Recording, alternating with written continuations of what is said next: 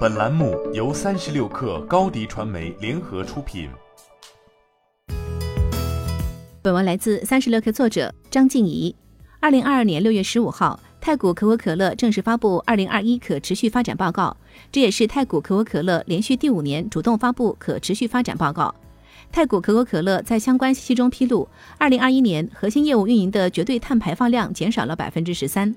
据此次可持续发展报告，太古可口可乐的废弃物转用率达到百分之八十六。太古可口可乐总裁苏威提到，这一转用率的提升离不开其与可口可乐公司长期以来的合作。我们在包装设计的时候就考虑到了整个生命周期，包括让包装可回收、净回收和再利用。废弃物处理上，我们会在生产过程当中通过减少使用、循环再用和回用这三个方面，尽量减少废弃物产生。实现废弃物零填埋、零焚化。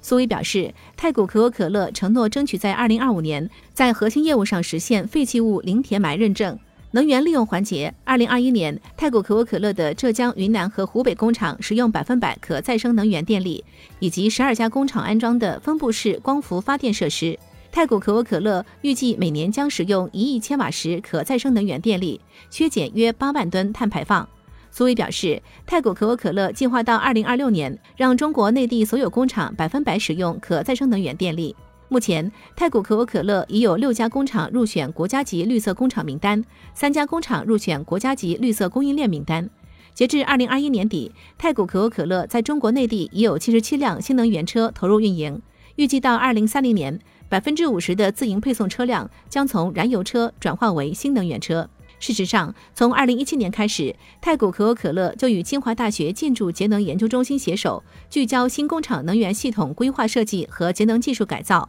二零二一年，为提高能源效率，双方合作改造了上海金桥工厂的制冷系统。新的制冷系统能更好地维持在最佳温度，每年可节电于两百六十万千瓦时，大幅降低了运营成本。社会责任上，泰国可口可乐持续在员工发展上加大投入。二零二一年正式启用员工内部培训机构乐启院，让人才培养更为体系化。同时，在二零二一年七月，河南郑州暴雨灾害期间，郑州太古可口可乐捐款人民币五百万元，并将逾一百三十一万瓶包装饮用水和饮料送达受灾地区，也积极捐款捐物，为新冠疫情防控持续提供支持。泰国可口可乐还与中国饮料工业协会建立合作，推进消费后饮料瓶的闭环再生利用，与供应商合作开发节能技术和设备。苏威认为，所谓的成本反而也是一种必要的业务投资。要生产一罐可口可乐，一定要投入一条生产线，才可以生产销售可口可乐给消费者。同样，如果不投入在可持续性发展领域，在所在地就不可能经营业务。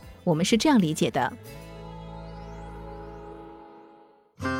新媒体代运营就找高迪传媒，微信搜索高迪传媒，有效运营公众号、抖音、小红书，赋能品牌新增长。